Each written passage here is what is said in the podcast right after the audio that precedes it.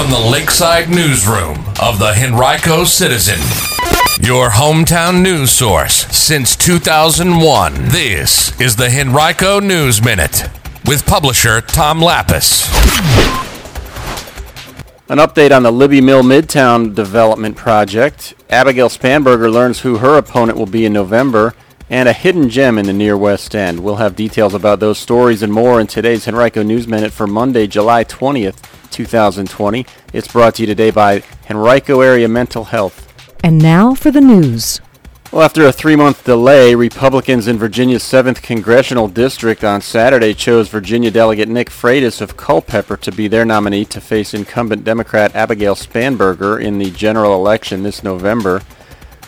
Freitas earned the nod during a day-long event by outlasting five other challengers, including Delegate John McGuire of Henrico, whom he defeated 56% to 44% in the third and final ballot of the day to claim the nomination.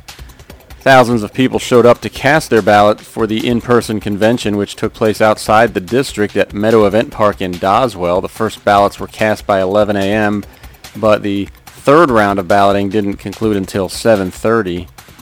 Freitas won all three rounds comfortably, earning 43% in the first round. McGuire was second with 25%, and almost 47% in the second round, when McGuire was next with about 25% again.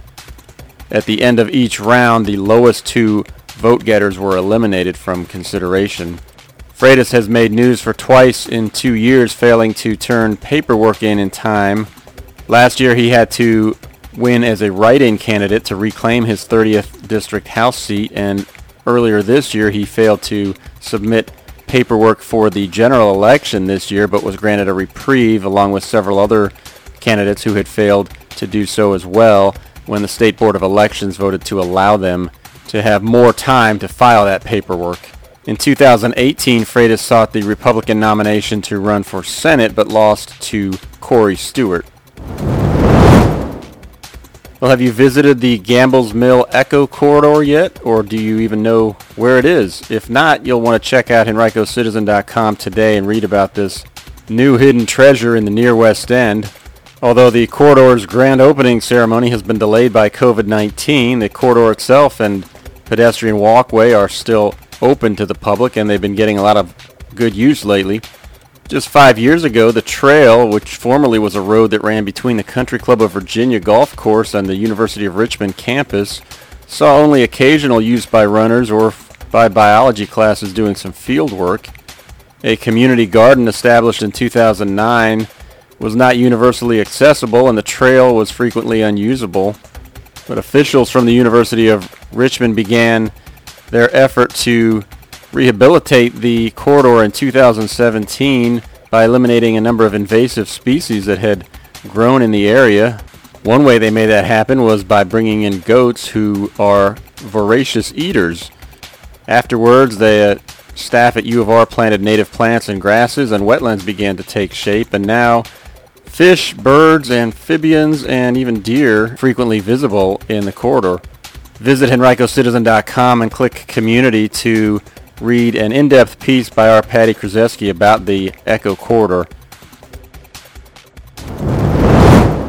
As we all strive to do our part during this extraordinary time, Henrico Area Mental Health serves as your local and public mental health agency continuing to do its part.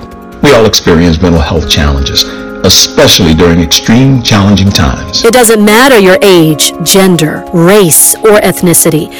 Each person is affected differently. If you're a resident of Charles City, New Kent, or Henrico counties, and you, a family member or friend, or someone you know may need someone to talk to about the mental health challenges being experienced. Do your part and call us at 804 727 8515. That's 804 727 8515. We're here to help.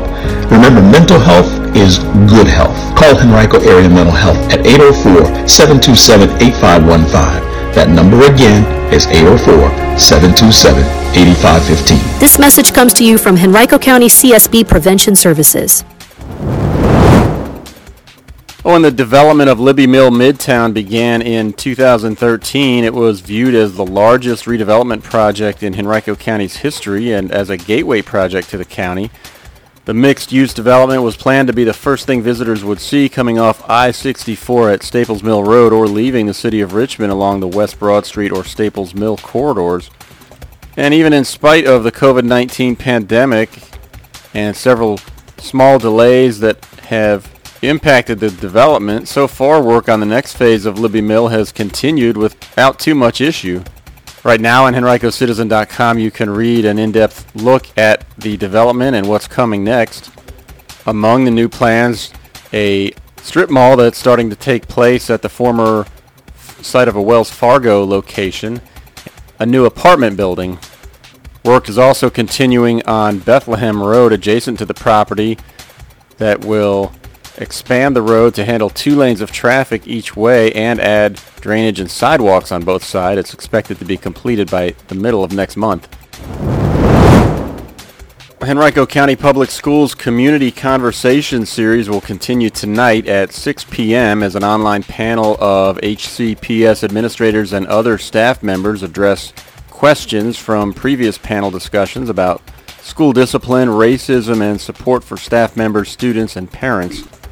Tonight's panel will be the fourth in the series. It'll feature William Noel, the director of the HCPS Student Support and Disciplinary Review Office, Monica Manns, the director of the school system's Department of Equity, Diversity, and Opportunity, Gente Scott Mayo, a school counselor, and Ashley Waddell, a school social worker. If you'd like to view the event, you can visit henricoschools.us backslash family dash learning dash series. No registration is required.